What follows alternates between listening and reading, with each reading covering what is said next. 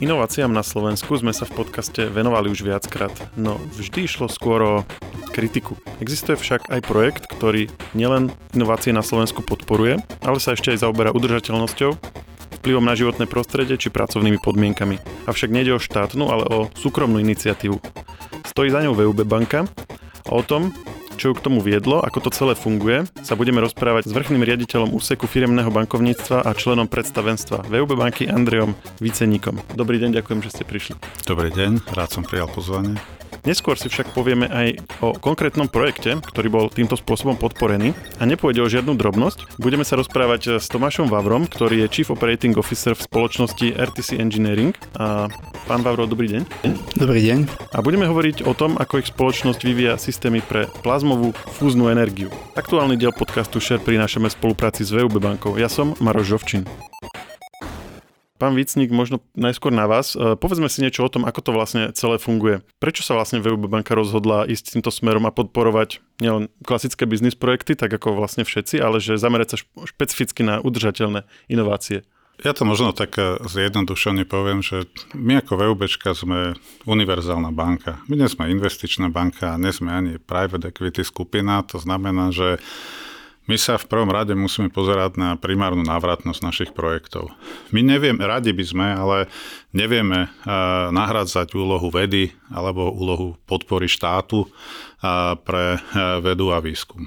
Preto sme veľmi radi, keď sa nám dokáže nejakým spôsobom sklbiť investícia, ktorá sa dá za veľmi zaujímavé R&D považovať a zároveň tam vidíme nejakú primárnu návratnosť, ktorá nám umožňuje takýto projekt financovať. A to sa nám práve veľmi pekne v tomto projekte sklbilo a mňa môže len nesmierne ceniť, že sme skutočne sa niekde našli a, a našli sme firmu, ktorá dokáže skutočne na medzinárodnom trhu dodávať inovatívne riešenie, ktorá dokáže veľmi efektívne spolupracovať tak s univerzitami, ako aj so štátnym segmentom, so Slovenskou akadémiou vied. A my ako banka sme boli schopní ponúknuť financovanie. Je to naozaj taká unikátna spolupráca komerčného bankovníctva, akadémie a univerzity a verím, že to je len začiatok a že sa nám skutočne podarí takýchto typov spolupráce v budúcnosti urobiť viac. A tou spoločnosťou myslíte práve RTC Engineering? Áno, samozrejme. V tou spoločnosťou myslím RTC Engineering, ktorá skutočne, čo sa týka vývoja nukleárnej fúzie, nás posúva všetkých mílovými krokmi dopredu. Ja sa na to inak teším, lebo ja mám aj veľmi akože, že špecifické otázky na tú jadrovú fúziu, ale aby sme si to tak zaramcovali, že ono to nie je len nejaká ako ojedinelá spolupráca, že to je vlastne súčasťou vašeho balíka, do ktorého to vlastne zapasovalo, tak to by ma celkom zaujímalo, že o aký balík to ide, alebo o akú vlastne službu to ide, lebo ona, ak som to dobre pochopil, sama o sebe je nadizajnovaná tak, aby tento typ inovácií podporovala? Je to, je to typ inovácií, ktorý v podstate splňa cez nejaké naše parametre, cez, voláme to S-loan, je to v podstate špecifický typ financovania, ktorý ale je štruktúrálne pod financovaním toho kúzelného slovenského trojslovička ESG pod ktorým sa teda nejakým spôsobom skrýva environment, social, government, čiže životné prostredie, sociálny priestor a nejaké riadenie podnikov. My sa dlhé roky profilujeme ako zelená banka, robíme to naozaj eh, nejakou presvedčenia, že takýmto spôsobom je to, práz, eh, je to správne a snažíme sa potom hľadať potenciálnych klientov, ktorí eh, nás vedia nejakým spôsobom týmto smerom posúvať dopredu.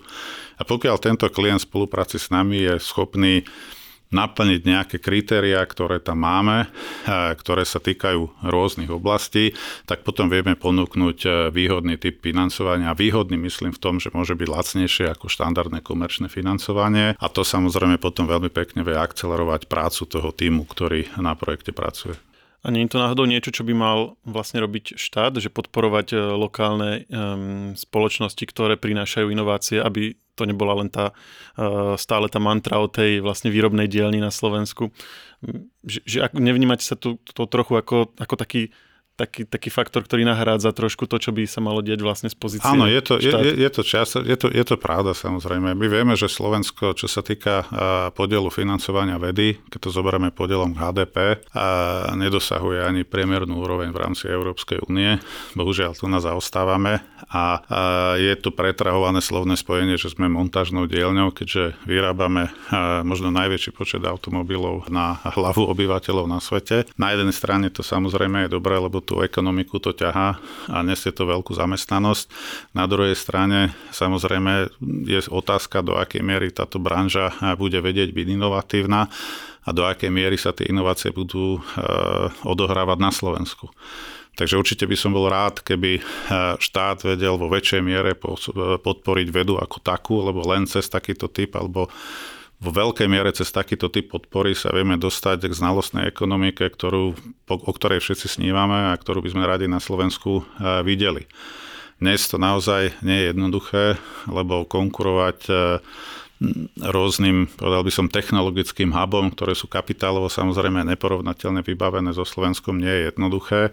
Na druhej strane vidíme, že aj Slováci e, ako takí vedia priniesť pridanú hodnotu, vedia vytvoriť aj celosvetovo úspešné firmy a mňa len mrzí, keď potom vidím, že títo Slováci to robia v zahraničí, lebo bohužiaľ na Slovensku tú podporu dostať nevedia.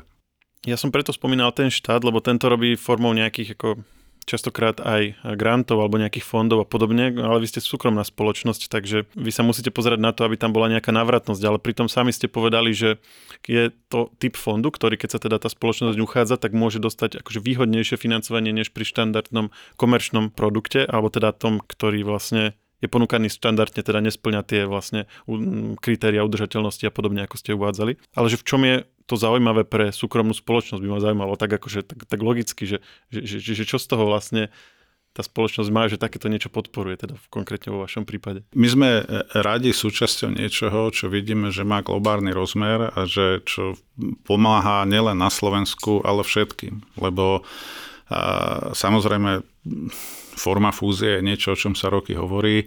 Hovorí sa o tom, že takýto spôsob získavania energie by mal byť e, štvornásobne efektívnejší ako, ako jadro a, a veľmi ekologický. To znamená, že je to niečo, čo skutočne e, zmysel má. Na druhej strane, tým som v podstate aj začal, my sa musíme pozerať na tú primárnu návratnosť. Ja si nemôžem podmieniť našu investíciu tým, že fúzia bude dokončená do konca. Tu by sme mohli čakať asi dlho, alebo veľmi ťažko by bolo odhadnúť presne tie náklady s tým spojené.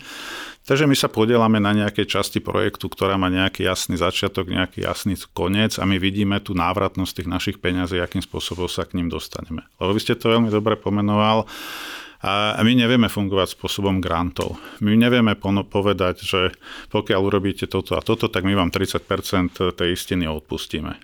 My sa vieme skutočne hrať len na tom našom piesočku, ktorý je o tom, že požičiame, a môžeme s dovolením našich akcionárov získať lacnejšie prostriedky na to financovanie a tie presunúť na zaujímavý projekt.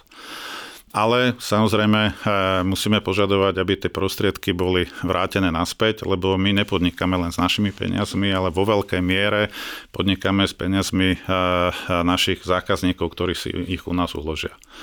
A tí by asi neboli šťastní, keby sme sa premenili na nejakú dotačnú inštitúciu, ktorá rozdáva peniaze a čaká, že sa stane zázrak a všetko sa podarí. Takže napriek tomu, že sme flexibilná, sme stále konzervatív, relatívne konzervatívna inštitúcia, ktorá naozaj sa chce s najlepším vedomým svedomím starať o peniaze e, našich zákazníkov a veríme, že aj v tomto projekte sme urobili správne rozhodnutie a pomôžeme nielen lokálne Slovensku, ale je to naozaj e, výskum a veda, ktorá je nadnárodná.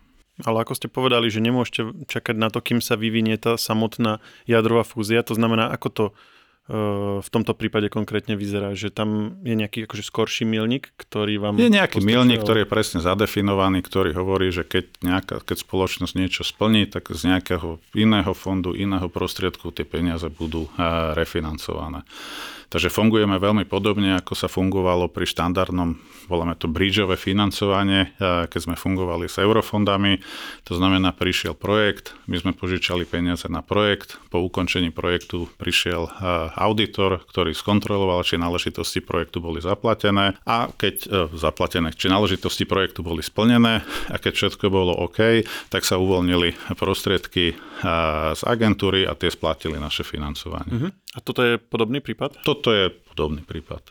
Aha, Jasné, ale toto mm, teda je trošku, ale stále špecifický prvok, myslím, v tom vašom portfóliu, tento uh, vlastne uh, projekt, o ktorom ešte teda budeme hovoriť, ale aby sme to dali tak trochu do kontextu, viete uviesť nejaké iné príklady, takých možno, že že štandardnejších alebo už takých tých e, menej ambicióznych by som to nazval, možno aby to nevyznelo tak zle, že nie sú ambiciozne, ale ano, proste ano. Iný, iné, iné, dajme tomu e, spoločnosti alebo inštitúcie, ktoré poberajú tento, my, tento my typ tých spoločností máme e, len tohto roku je ich niekoľko desiatok, s ktorými pracujeme a nemôžem povedať na podobných projektoch, ale na projektoch, ktoré majú podobnú štruktúru. Oni majú samozrejme inú veľkosť, iný scope alebo nejaký ten, ten zámer toho projektu ale štandardne, aby som sa ako bankár vyhol porušovaniu bankového tajomstva a nezačal vám tu menovať tie firmy, dôležité je to, že v podstate akákoľvek firma, ktorá splní určité parametre, môže požiadať o tento typ financovania. A tie parametre stanoví spolu s našimi e, expertami, ktorí jednoznačne povedia, keď si dáte takéto a takéto ciele, takto a takto ich vieme zmerať, tak potom sa viete dostať k takému a k takému financovaniu, ktoré je dlhšie, lacnejšie a má rôzne iné eh, benefity, ktoré môžete získať. Paradoxne častokrát eh, tieto typy financovania sú spájané s niečím zeleným a len s úsporami energií. Toto už dávno nie je pravda. My vieme naozaj takýto úver eh, garantovať aj pre firmy, ktoré sa zaviažu k plneniu na rôznych iných e, ukazovateľov, ako je podpora vzdelávania. Mm-hmm. Jednoduché veci, ktoré sú ľahko skontrolovateľné a ľahko naplniteľné. Čiže nemusia to byť nejaké veľmi sofistikované ukazovatele, ktoré je komplikované merať a je veľmi otázne na začiatku investície, či vy dosiahnete takú energetickú úsporu, ako ste si povedali. Čiže naozaj tie parametre môžu byť veľmi jednoduché, naviazané trebárs na objem finančných prostriedkov poskytnutých na nejak nejaký konkrétny účel a my potom vieme sa zaviazať, že my tento spôsob eh, zveľaďovania prostredia vieme zafinancovať. Čiže spoločnosť, ktorá sa venuje či už teda nejakému mm, úspore energie, ako ste vravili, ale aj, na, aj povedzme inováciám alebo alebo, alebo čomu ešte, že, že ako, ako si to môžeme ako, ako keby... Najkrajšie na tom mm. je, že to nemusíme vyšpecifikovať, lebo ten Aha, ESG tak. koncept v podstate Každá spoločnosť má priestor na zlepšenie. Každá spoločnosť vie sa zaviazať, že napríklad investuje v rámci vzdelávania, preto hovorím o tom vzdelávaní, lebo jedno v akej branži vy fungujete, máte nejakých zamestnancov a chcete investovať do ich vzdelávania. Uh-huh. A tohto roku ste investovali 100 jednotiek a keď sa zaviažate, že s našou podporou investujete budúci rok 110 a preukázateľne toto naplníte, tak už vám vieme poskytnúť zvýhodnený typ financovania. Čiže vôbec to neznamená len, že vy musíte byť super inovatívny hub, ktorý vymyslí niečo, vymyslí také koleso, ktoré ešte nikto nevymyslel.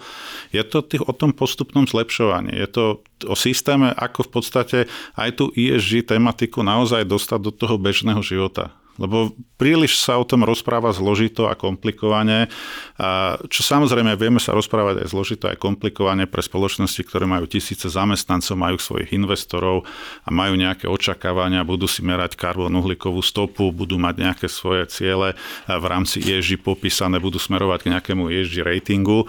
Na druhej strane tie benefity z tohoto európskeho rozmýšľania môže mať firma, aj keď toto bude robiť aj neskôr, a keď to úplne kacírsky poviem, aj keď to nebude robiť, ale keď prístupí k tomu, že nejakým spôsobom sa bude chcieť k tomu aspoň priblížiť. Čiže keď si to povieme úplne tak, akože polopate jednoducho, keď to teraz niekto počúva a má povedzme spoločnosť a má nejaký rastový plán alebo by chcel niečo rozbiehať a myslí si, že by sa mohol uchádzať o tento typ financovania, ktorý je teda výhodnejší, čo má urobiť? A... Zavolať svojmu vzťahovému manažerovi alebo zavolať na našu linku do banky nechať číslo, pokiaľ to nie je náš klient, my sa s ním spojíme, presne mu ten človek, ktorý je z jeho regiónu, za ním príde, vysvetlí mu, povie, toto je možné, takto sa to dá nastaviť. A myslím si, že momentálne nám skutočne geometricky rastie počet, zau- počet úspešných záujemcov o takýto typ financovania. My sme túto možnosť pred dvomi rokmi napríklad ešte nemali, teraz ju máme a dokonca aj my ako banka sme si dali svoje vlastné vnútorné KPIs, tie kľúčové indikátory úspechu, povedzme v tomto prípade, že sme si povedali, že určité percento našej novej produkcie úverov bude presne takýchto. Takže aj my sme veľmi motivovaní k tomu, aby sme tie úvery dávali, aby sme tým klientom pomáhali, aby sme spoločne sa podielali na trošku po zvýšeniu povedomia nelen cez to ESG, ale skutočne aj cez nejaké nasmerovanie na udržateľnejšiu ekonomiku a prostredie, v ktorom fungujeme. Pán Vavro, vy ste sa k ESG dostali, ako chcete povedať? V princípe my dlhodobo spolupracujeme s VUB bankou, riešime rôzne množstvo rôznych projektov, od jednoduchších cez komplexnejšie a niektoré projekty financujeme z vlastných zdrojov, niektoré projekty väčšieho charakteru financujeme v spolupráci s externým financovaním, čiže s VUB bankou, a potom sú tu projekty napríklad takéhoto charakteru, ktoré sú naozaj veľké a ďaleko násobne presahujú naše možnosti, najmä tomu, a je potrebné naozaj nejaké širšie a masívnejšie financovanie, tak ako povedal výceník, na to, aby sme doceli určité body projektu, v rámci ktorých nám zákazník alebo organizácia, s ktorou spolupracujeme, ktorá si objednáva od nás vývoj, výskum, e, dodávky, výrobu, integrácie, testovanie, e, zaplatila určitú časť. Samozrejme, môžeme aj s nimi rokovať napríklad o určitom financovaní, ale už nám to znižuje, keďže toto všetko napríklad tendrové projekty, znižuje nám to určitý rating, e, odpisuje nám to body, keďže pýtame od zákazníka nejaké financovanie alebo od partnera nejaké financovanie, preto v podstate sme oslovili VLB banku, že či máme nejakým spôsobom efektívnejšiu formu, ktorá nám aj spôsobí nejakú, dajme tomu, že výhodu, oproti tomu, ak by sme pýtali od, od zákazníka financovanie a teda či máme samozrejme aj nejakú efektívnu formu financovania, pretože jedna vec je financovanie, druhá vec je samozrejme náklad za to financovanie a tak sme sa dostali v podstate s, k, k tejto forme financovania. ESG v rámci toho, že pre tento konkrétny projekt sa jedná o plazmovú fúznu energetiku, čiže je to zelená energia, čiže to naplňa podstate nejaké parametre tohto, tohto financovania. To znamená, že vy máte v RTC Engineering rôzne projekty a jadrová fúzia alebo teda výskum v tejto oblasti je tým pádom jedným z nich, alebo ako, ako veľký podiel to tvorí z tých vašich aktivít? Je to presne tak, ako hovoríte. Naša organizácia má aktuálne 110 zamestnancov, venujeme sa rôznym veciam, podstate robíme veci od vývoja, eh, inžiníringu, produkcie, testovania, integrácie, robíme pre rôzne segmenty, robíme jednoduchšie veci, zložitejšie veci pre eh, automobilový sektor, pre rôzne iné sektory a takisto v, našej, v rámci našej scientific divízie v podstate spolupracujeme, to sa stáva jednou z našich najsilnejších divízií aktuálne, kde spolupracujeme s najmä s výskumnými inštitútami a univerzitami prakticky z celého sveta, najmä sú to uh, inštitúcie zaoberajúce sa uh, fyzikou vysokých energií, časticové urýchlovače a, ako je predmet dnešného sedenia, aj uh, plazmové fúzne reaktory, kde v podstate máme aktuálne najväčšie projekty, ktoré aktuálne ďaleko presahujú možno aktuálne našu, uh, naš, uh, našu spoločnosť a vidíme aktuálne ďalšie projekty, na ktorých pracujeme najmä v tejto oblasti, uh, ktoré možno budú mať nejaký veľmi široký rozsah na celé Slovensko, o čom by sme tiež mohli možno dneska hovoriť ďalej. A koľko ľudí asi na tom pracuje? Na, na teda konkrétne projektoch spojených s jadrovou fúziou u vás? No, my sme aktuálne konkrétne uh, máme asi nejakých 4-5 projektov v oblasti jadrovej fúznej energetiky. Tento projekt, ktorom sa bavíme, sa volá HHF, čiže High Heat Flux Element. To sú v podstate komponenty, ktoré sú najviac exponované horúcej plazme v rámci celého reaktora. Sú to také systémy, ktoré sa nachádzajú v spodnej časti reaktora, ktorá sa nazýva divertor a aktuálne sme vo vývojovej prvej fáze, kde o dva týždne sa budú v jednom francúzskom inštitúte diať finálne testovania a následne nastupuje sériová produkcia asi zhruba dva roky, ktorá bude trvať a tam už sa budú robiť kompletné zostavy, ktoré sa budú priamo inštalovať v japonskom fúznom reaktore JT60 SA. Čiže aktuálne je tým zhruba 10-15 ľudí, ktorí je tzv. core team, ktorí pracujú na tom vývoji. Sú tam ľudia takisto, z, je to presah takisto na Slovenskú akadémiu vied, Slovenskú technickú univerzitu, konkrétne materiálovo-technologickú fakultu v Trnave. A následne v sériovej produkcii do toho bude zapojených prakticky niekoľko desiatok ľudí, čo sa týka produkcie, špeciálneho testovania a tak ďalej a tak ďalej. Pán Vicenik to už naznačil, že ide teda o zdroj energie, ktorý je výrazne výhodnejší ako doterajšie zdroje, ktoré máme, ale povedzte to vy, prečo nás má jadrová fúzia zaujímať? No, uh, je tomu tak, jak hovoríte, je to v podstate stále, to je také prvé ľudí veľmi abstraktné, že prečo vlastne to je nejaká jadrová reakcia. Pravdou je, že to je absolútne opozitné, ako doposiaľ poznáme všade na okolí štiepne reaktory, čiže namiesto štiepenia uh, ťažkých prvkov, napríklad uh, uránium 235, uh, a pomocou toho v podstate vznikajú ľahšie prvky a pomocou toho sa uvoľňuje, s tým sa uvoľňuje energia. Tak, Čiže to je to, čo sa deje v jadrových elektrárnach, že mám veľmi tak. ťažký prvok a ten rozbijem a, a pri tom rozbití sa uvoľní energia. Presne a tak. A teraz vy hovoríte, že toto je opačné. Presne tak. Čiže používame, alebo teda v slnku, pretože každé slnko, každá hviezda, každá hviezda vo vesmíre je poháňaná fúznymi reakciami, kde sa vodík fúzuje a vytvára helium. A čiže to je sa podstate... vezmú najľahšie prvky a tie sa spájajú. Presne tak. Konkrétne a... sú to izotopy vodíku, čiže deutérium a tritium. Dobre, keď sa rozbije niečo ťažké a pri tom rozbití sa uvoľní energia, tomu rozumiem, ale že prečo sa vytvára energia pri spájaní? Nemala by sa vyňať vtedy na, napríklad? V princípe paradoxne sa uvoľňuje ešte 4 krát viacej energie pri fúznej reakcii ako pri štiepnej reakcii, pretože vec sa má tak, že výsledný produkt, či už je to pri štiepnej reakcii menšie prvky alebo pri fúznej reakcii väčší prvok, čiže dva izotopy vodíku, deutérium a tritium sa fúzujú, vzniká helium a to he, toto helium je ľahšie ako tá počiatočná investícia v podobe týchto dvoch prvkov. Takisto rovnaká situácia pri tej Helium je ťažšie, reakcii. nie ako dva ako vodík. Či myslíte, ten jeden helium je ľahší ako tie dva vodíky? Presne tak. A mhm. tento rozdiel, tento hmotnostný atomový rozdiel mhm. nám tvorí práve tú práve tú... Sa uvoľní vo forme energie. Presne tak. Pri podstate zákone uh, E sa rovná MC na druhu, všeobecná teória relativity. Alebo a v čom je teda háčik?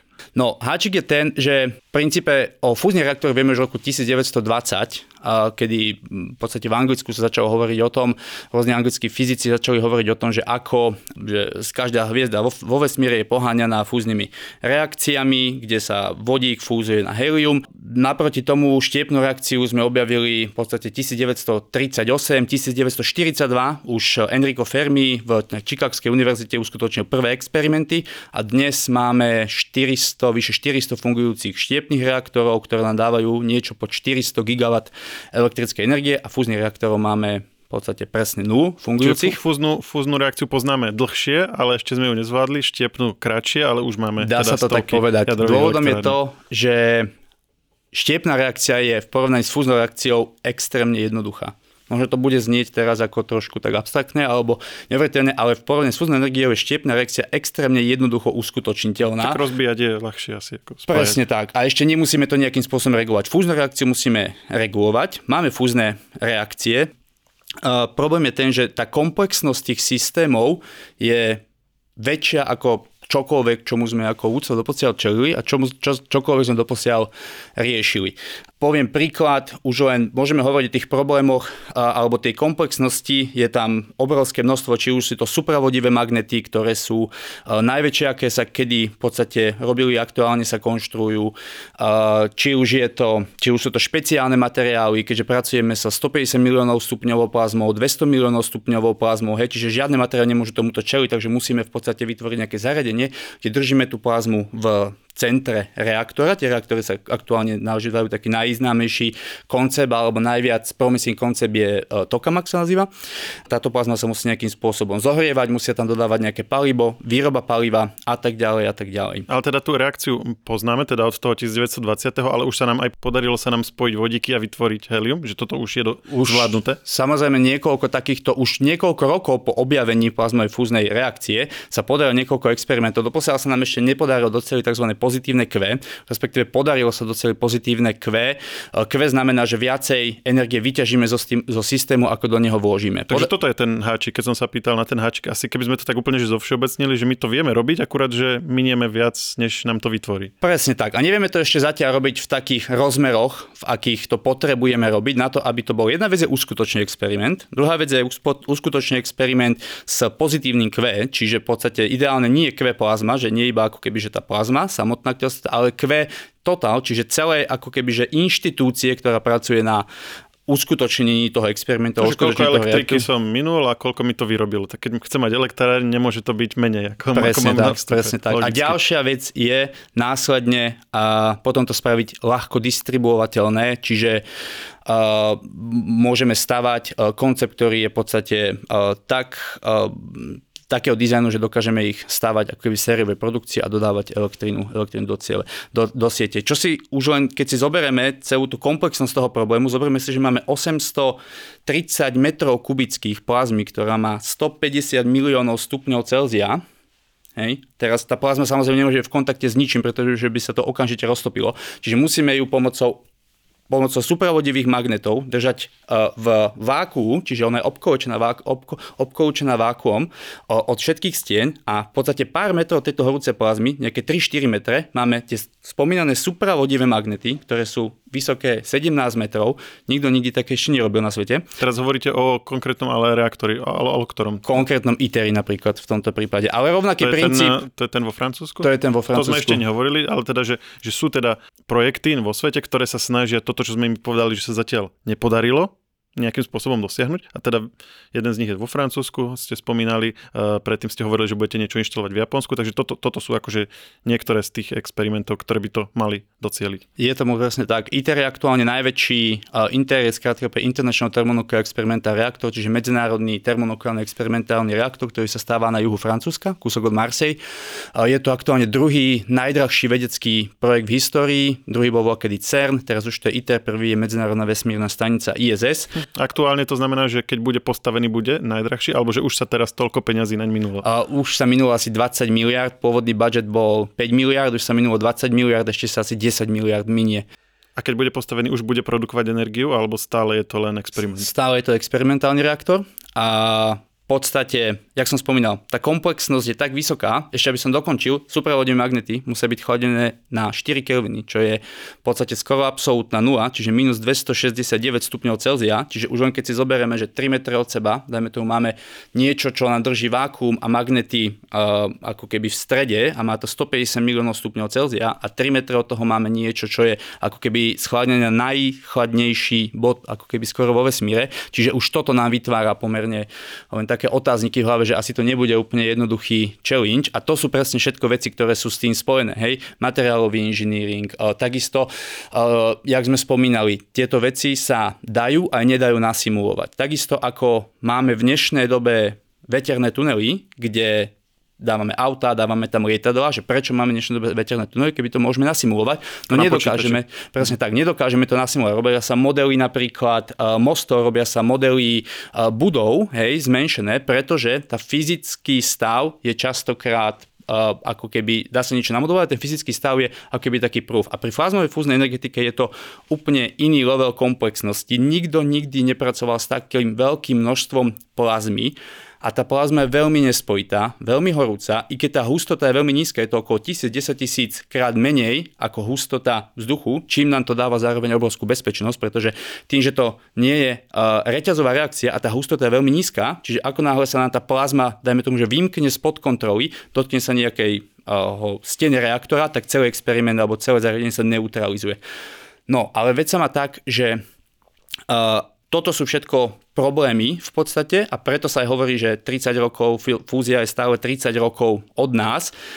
Od 1920. No. Vieme... Vždy, si, vždy si ľudia myslia, že ešte nejakých pár, pár desiatok rokov a už to vymyslíme volako. Presne tak. V 1920 sa spravilo, že jasne, 30 rokov je dlhá doba, odhady sa robia ľahko na takú, dobu, na takú dlhodobú predikcie, či sa odhadlo, že o 30 rokov. Hej, potom zistilo, že o 30 rokov, ale pravdou je taká, že celý ten čas, až v podstate do dnešného dňa, čo si už dneska môžeme povedať, sa skôr objavovali problémy, ktoré dovtedy si ľudia neuvedomili. V 1920 sa vynašiel hojací strojček, hej, elektrický, sa vynašiel bulldozer, čiže čo keď si to porovnáme s komplexnosťou plazmy, tak aký odhad mohli mať ľudia. Potom sa stále nabalo a tým, že sa spravili nové a nové riešenia a nové a nové veci sa zistili, tak sa stále nabalovali tie problémy a už v dnešnej dobe môžeme povedať, 2023, že na základe aj všetkých týchto experimentov, ITER napríklad, nevadí, že ten projekt ešte není funkčný, za 10 rokov bude first second plasma, ale už tá celá cesta k tomu nás odpovedala toľko otázok, otvorila toľko dverí a vyriešila toľko, uh, toľko neznámych a otvorila, že už v dnešnej dobe možno pracujeme s menším množstvom vecí, ktoré stále hľadáme a viacej pracujeme na tej samotnej uskutočniteľnosti.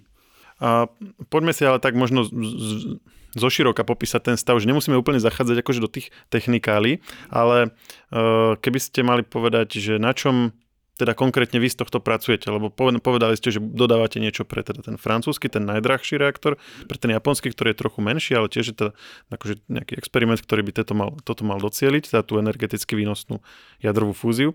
Uh, aká je vaša rola v, tom, v tomto celom? Keby sme to, ale akože vy ste teraz popísali ten koncept, že sú tam nejaké magnety, ktoré držia tú plazmu, sú tam tie veľké rozdiely v teplotách. Bez toho, aby sme, aby sme sa teda ako keby mm, zamotali do tých technikálí, že, že v čom je tá vaša úloha a nakoľko je kľúčová v tom celom procese.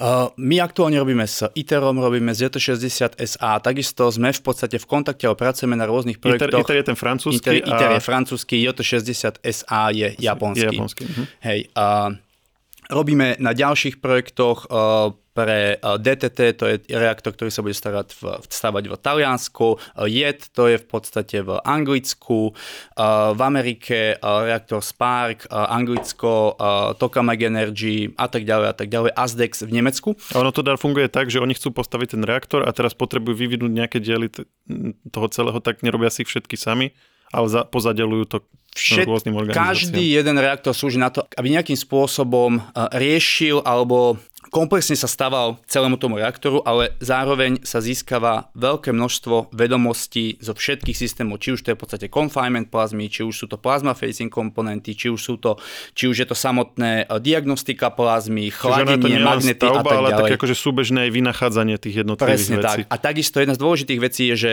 uh, generovanie toho knowledge, čiže keď, keď chceme niekde do budúcna sa dostať, tak potrebujeme mať veľké množstvo ľudí, ktorí sa veľmi rozumejú problematike. Takisto je to supply chain, hej? je to, že dodávateľská sieť, pretože v ITERE vidíme, že sú firmy, ktoré museli najskôr investovať že desiatky miliónov eur do infraštruktúry, aby dokázali v podstate vyrábať a dizajnovať komponenty. Ale späť k vašej otázke, čomu sa my venujeme? My sme v plazmovej fúznej energetike zhruba možno 8 rokov. Najskôr sme robili na menších projektoch, tak ako keby, že nejaké výrobné veci, menšie a tak ďalej, trošku si nás očakávali. A toto je, teraz sú aktuálne veľké projekty a ešte na veľ, väčších tendroch, čo sa majú vykryštalizovať tento rok, pracujeme. A pracujeme hlavne v podstate takých dvoch hlavných oblastiach. Jedno sú, že plasma facing komponenty, to už som spomínal, čiže to sú v podstate systémy a komponenty, ktoré sú priamo inštalované v reaktore a priamo čelia plazme. Aktuálne pracujeme na high Čiže okolo plazmy je to vakuum, potom sú tie magnety, čiže Presne niečo tak. s tými magnetmi? Uh, nie, ma, uh, tam sú v podstate, to je konštrukcia reaktora, vnútorný pláž reaktora a potom až v podstate za ďalšou stenou sú magnety. Čiže magnety sú ako keby že za stenou.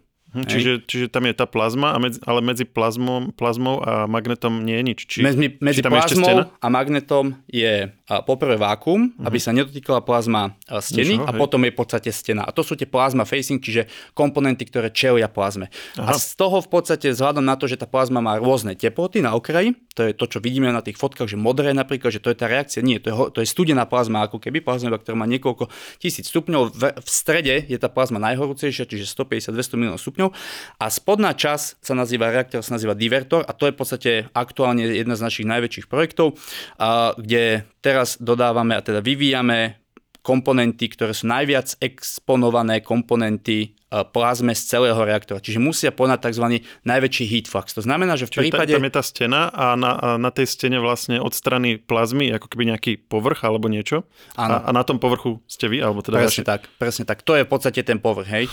To je tam je koľko stupňov asi? Tam je, e, záleží od toho, že ako blízko, ako dokážu magnety a inštrumenty zregulovať plazmu, pretože tá plazma sa v podstate v čase hýbe a magnety musia reagovať na to, aby ju udržali v strede. Čiže toto, čo robíte vy, musí byť akej teplote vystavené? Alebo aký je ten rozsah, ktorý, jedna vec je, ktorý to má Jedna vec je teplotný rozsah, jedna vec je maximum a druhá vec je tzv. heat flux. Čiže jedna vec je, že maximum možno na komponentoch bude 2000-2500 stupňov Celzia, ale druhá vec je tá, že tá plazma sa hýbe veľmi rýchlo. Čiže my v jednom momente máme na našich komponentoch 900 stupňov a o stotinu sekundy máme, že 2000 stupňov. Čiže to musí zvládať tú rozťažnosť a tieto veci. Presne, ten heat flux, ako keby no tú rýchlosť premiesnenia tej energie. A čo to je teda, to, ten produkt, ktorý, ktorý má byť výstupom toho, čo robíte? No, produkt, uh, celý reaktor napríklad v Japonsku je grafitový, pomerne ľahko predstaviteľné si, hej, že z grafitového materiálu a samozrejme ten grafit musí byť na nejakých ďalších materiáloch, tak aby sa to vedelo chladiť, tak aby vedeli sme v podstate spraviť nejakú konštrukciu toho, ďalšie by sa to robilo iba z grafitu, čiže to musí byť spojené na tzv. refraktory materiál. To sú,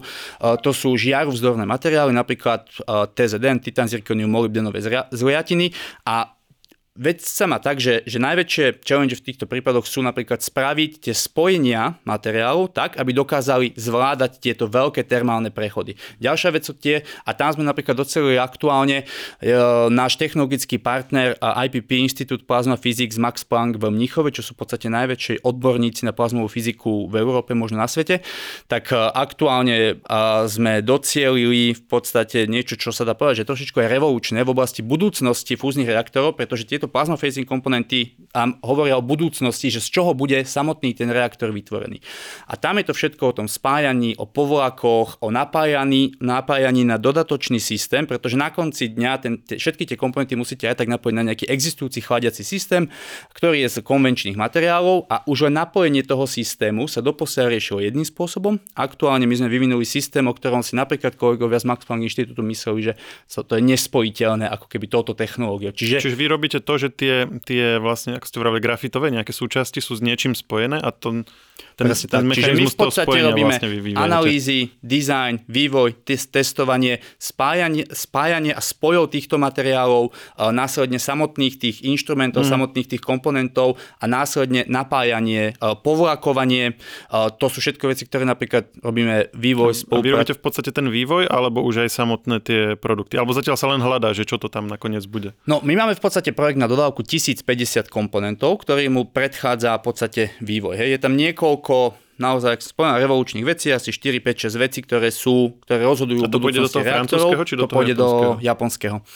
A, čiže, prv, čiže projekt je rozdelený na dve fázy. V prvej fáze robíme fundamentálny výskum, dodávame určité prototypy, testovanie, nekonečne veľa testovaní, následne sa robí simulácia tej plazmy a to sa testuje v rôznych inštitútoch po, po Európe a následne, keď sa to celé zvaliduje, tak sa bude robiť produkcia 1050 týchto systémov, čo bude trvať asi 2 roky a tie sa budú následne inštalovať už priamo v reaktore. A, budú... a teraz ste na úrovni toho, že už máte podobu toho konečného systému alebo aktuálne hľadáte tú najlepšiu kombináciu materiálov a tak ďalej? O dva týždne prebiehajú finálne testy v jadrovom inštitúte CA v Kadaraž vo Francúzsku a potom na, v podstate... Nahrávame vlastne 22. v eh, maja, takže, takže začiatkom júna. Začiatkom júna.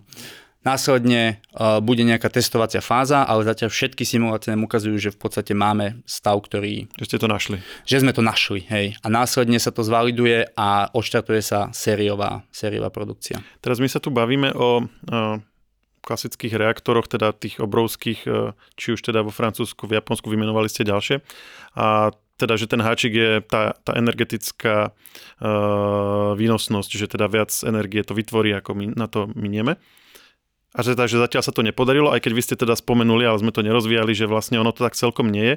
A teda e, narážam hlavne teda na, na výskumníkov z Národného laboratória e, v, v Kalifornii, laboratórium Lawrence Livermore v Kalifornii, ktorý myslím v decembri to bolo medializované, že ako prví zvládli túto energeticky výnosnú jadrovú fúziu. Ale tých ste ako partnerov nespomínali, tak mňa by to zaujímalo, že ako si to ako si to ako keby dať do toho kontextu, že čo to oni vlastne vy, vy, vymysleli. My sme o tom mali aj osobitný diel podcastu, ak e, niekto chce, môže sa k tomu vrátiť, ale mňa to zaujíma od vás, keďže ste vlastne človek, ktorý je priamo zapojený do vývoja tých teda tých veľkých reaktorov, že ako vy vnímate, že títo kolegovia v Kalifornii to vlastne zrazu zvládli, alebo nezvládli, alebo ako to je? Je to, uh, je to trošku špecifické, áno, v decembri, novembri nového roku bolo veľké, veľké breakthrough v tejto oblasti.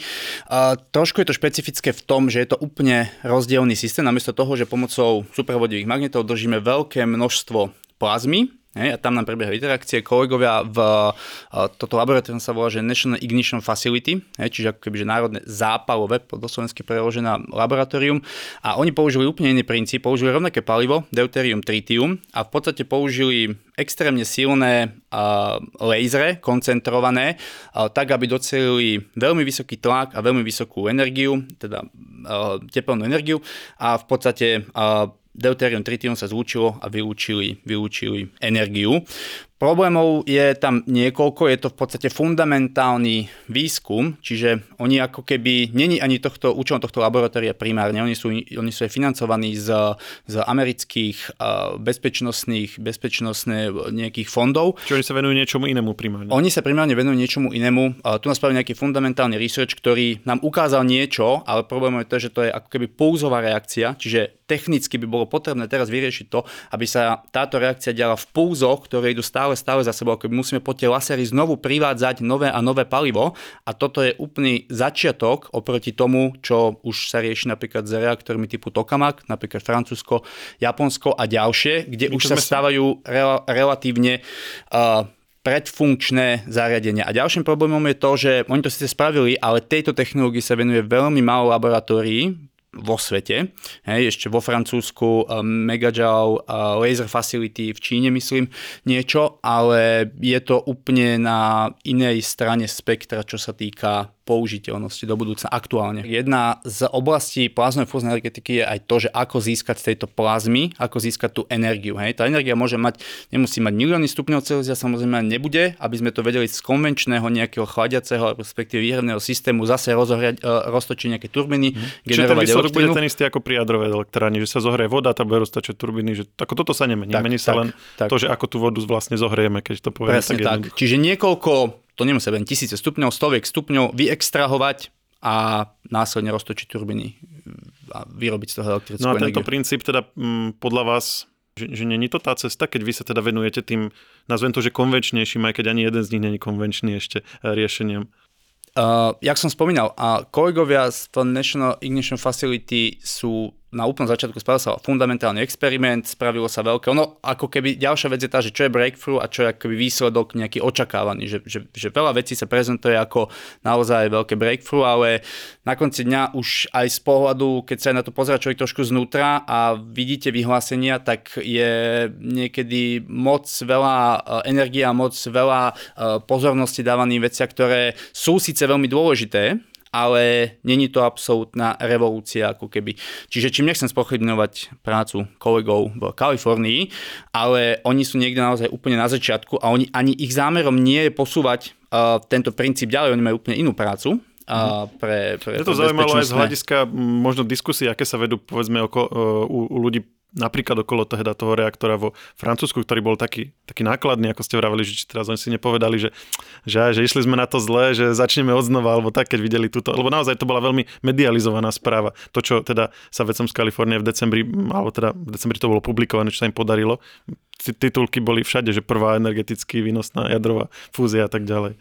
Je tomu tak, ale človek už keď vidí trošku do toho, tak sa na to pozera, že OK, fajn, ale tak sú ďalšie princípy, hej, že um, um, tieto veľké reaktory, ktoré hovoríme, používajú klasické klasické uh, supravodie magnety, ktoré sú schválené na 4 Kelvin, a potom je tu iný prístup, tzv. high temperature superconductors, ktoré sú v podstate schválené na 70 Kelvinov, čo sú akože high temperature asi ťažko, ale stále je to 200, 200 stupňov Celzia v porovnaní s minus, z minus 200 stupňov Celzia v porovnaní s minus 270 tretí, stupňov. Tretí spôsob riešenia tohto problému. Dá sa to tak povedať, že je tu tretí spôsob a tu sú, do tohoto má zainvestované aj veľa súkromnej sféry, a to sú napríklad Tokamak Energy v Anglicku, a Commonwealth Fusion Systems v USA, to je zase spin-off z, z MIT, Massachusetts Institute of Technology a tí používajú, a tí používajú trošku iný prístup, ale všetky tieto veci v princípe jedná sa o to, že smerujú k určitému vytvoreniu knowledge base a poznatkov, pretože strašne veľa týchto vecí sa robia, že, že prvýkrát, takisto aj ako my robíme asi 3 alebo 4 veci, ktoré sme v podstate vyskúmali, sa robili prvýkrát na tejto planete a takisto je to ako keby sme chceli teraz Môžeme to prirovnať k mRNA vakcíne na SARS-CoV-19. Hej, je to obrovský objav, ale tu na máme ako keby skúmame, že 10-20 samostatných vakcín a na to, aby sme vyskúmali jednu z tých častí, nevieme spraviť nejaké laboratórne experimenty a tak ďalej, a tak ďalej a musíme reálne postaviť častokrát zariadenie, ktoré stojí napríklad 30 miliard eur. Hej, ale ďalšia otázka je tá, že či to je veľa alebo či to je málo, na konci dňa keď sa pozrieme na tú uh, výdatnosť toho a na ten, na ten pozitívny efekt celého tohto systému, 30 miliard uh, hovorí sa, tvorca týchto, tohto dizajnu Tokamak raz povedal, asi 70 rokov dozadu, 60 rokov dozadu povedal, že fúznu energiu bude úctovať v momente, keď sa rozhodne, že ju chce mať, alebo že ju potrebuje. Hej? My sme mali také prirovnanie v jednom z našich dielov, že že kým jadrovú, jadrová elektrárne zásobí povedzme, že jeden štát alebo niekoľko elektrární jeden štát, že keby sa tá fúzna elektrárne postavila, tak by zásobovala povedzme jedna celý kontinent alebo tak. Že dá sa to takto nejak laicky akože pripodobniť? A toto asi úplne, toto asi úplne je ťažko takto povedať, alebo skôr by som povedal, že asi to nebude až také jednoduché. A stále tá elektráreň má nejaký, má nejaký rozmer hej, a stále to má nejakú vyťažiteľnosť z toho, čiže áno, je to 4 krát efektívnejšie, tie 4 krát viac energie vyťažíme z rovnakého, rovnakého množstva paliva, keď to dáme napríklad na gramáž v porovnaní s štiepnou reakciou, ale stále tie reaktory budú veľkosti podobné ako klasické štiepne reaktory a stále ich výstupom bude okolo 500, 200, 300, 500 až 1000 MW na jeden reaktor. Hej? A to je aj, lebo ruka v ruke s tou, s tou výdatnosťou alebo s tou produkciou ide aj rozmer, veľkosť, sila magnetov a tak ďalej a tak ďalej. Čiže možné, menej, možné viacej optimálnejšie stavať menšie reaktory a viacej reaktorov, ako hej, keď stávame niečo, čo má magnet, ktorý má 2 metre a ktorý má 22 metrov, tak vieme si predstaviť, že úplne exponenciálne nám tam narastajú, narastajú náklady. No a keby ste mali teda na záver povedať úplne, že končí to tým, že váš nejaký osobný uh, názor, že, že ktorý z týchto projektov, na ktorom sa podielate, že by mohol už, už priamo akože produkovať teda energiu, či vôbec niektorý a že, a že kto k tomu má ako keby najbližšie. No je to v princípe asi tak, ako som povedal, že všetky tieto reaktory sú že na to, aby doplňali nejaké diely tej skladačky. V, medzi 2050-2100 rokmi, aktuálne následne, sa spotreba energie alebo dopyt po energii sa trojnás, trojnásobí. Čo aktuálne my vidíme, že nevieme nejakým spôsobom žiadnym nahradiť uh, nejakým iným zdrojom energie a preto nám zostáva, že fúzna energia bude pravdepodobne jediný možný výsledok. Tak, takisto, ako som spomínal, sme tu videli pri mRNA vakcínach. mRNA, vakcíny sme tu videli nejakým spôsobom sa vyvíjali, a BioNTech už 5-6 rokov, 10 rokov dozadu, pamätám, som pozeral prednášky, čo oni, aké v oblasti imunoterapie docelujú výsledky a v momente, keď bolo treba urgentne vytvoriť niečo, investovalo sa obrovské množstvo energie, tak zrazu sme mali vakcínu v priebehu pár mesiacov. A to isté sa pravdepodobne stane. My tu hovoríme s fúznymi reaktormi, my tu hovoríme teraz o 20-30 miliardách do 50 miliard, ale v momente, ako náhle sa naozaj zistí, že toto je cesta, uvedomí si to ako keby že úctvo, tak a investuje sa 200, 300, 500 miliard a bude sa robiť viacero experimentov, budú sa robiť uh, veľké množstvo aj chýb napríklad popri tom, pretože pri tom výskume a pri tom zisťovaní tých vecí, ktoré nikto nikdy nerobil, sa robí veľa chýb, tak v tom momente naozaj začne exponenciálny rast a exponenciálne sa priblížime k, k tomu riešeniu. Ale tí, z týchto, riešeniu. ktoré teraz sú a na ktorých sa aj podielate, teda asi to ešte nebudú tie, ktoré sa zapoja do, energetickej, do elektrickej siete a budeme vlastne ich energiu využívať. Všetky tieto reaktory aktuálne smerujú k tzv. demo, čiže demonstration reaktor. To je nasledovník tohto ITERu, tohto francúzského. A v princípe v momente, ako prestal, ako sa ukončil design, ITER sa dizajnoval 25 rokov, ako náhle sa ukončil dizajn, začala stavba, čiže v 2010, tak sa začalo súbežne pracovať na dizajne dema. Čiže my nečakáme, alebo ako úctvo nečaká na to, kým sa dokončí, spraví sa experiment, potom, že aha, ideme skúšať ďalej, ale v princípe sa dizajnuje už pomocou toho, ako sa zistujú všetky tieto problémy, riešia sa postupne podsystémy, sa testujú a tak ďalej a tak ďalej, tak sa rieši nový dizajn reaktorov a to bude v podstate, demo bude spustené, ešte sa nestalo, ešte stále kreslí a bude spustené v, roku, v princípe v roku 2050 a to už bude prvý reaktor, ktorý bude dodávať energiu do siete. A čiže ten ITER ešte nebude? Ani keby to bolo všetko funkčné, všetko by sa vydarilo, tak nebude zapojený do siete? To je experimentálny reaktor, jeho najdlhšie, uh, najdlhší puls myslím, že je dizajnovaný na 400 sekúnd. A keď bude normálna elektrárne, tak bude aký dlhý? To bude kontinuálne. Čiže teda rok, tak sa to predikuje, tak, malo by to byť kontinuálny v podstate, kontinuálne udržiavanie plazmy a to je v podstate aj prečo musia byť tie reaktory tak veľké, alebo tá sila tých magnetov mm-hmm. musí byť tak veľká, pretože my už vieme, že aká energia je potrebná, napríklad 150 miliónov stupňov Celzia, samozrejme Slnko je 15 miliónov, ale Slnko má obrovskú gravitačnú silu, čiže my ako keby kompenzujeme to teraz týmto spôsobom. Pán Viceník, pán Vavro, ďakujem, že ste si našli čas. Bolo to zaujímavé. Snaď sa ešte stretneme niekedy na budúce a želám ešte pekný deň. Ďakujeme. Technologický podcast Share nájdete na ktorékoľvek podcastovej platforme, ako aj v službách Spotify, Apple Podcasts či Google Podcasts. Prihláste sa na odber, aby ste nezmeškali žiadne nové časti. Ak nám chcete niečo odkázať, môžete nám napísať na podcasty zavinač žive.sk. Ďakujeme. Ďakujeme.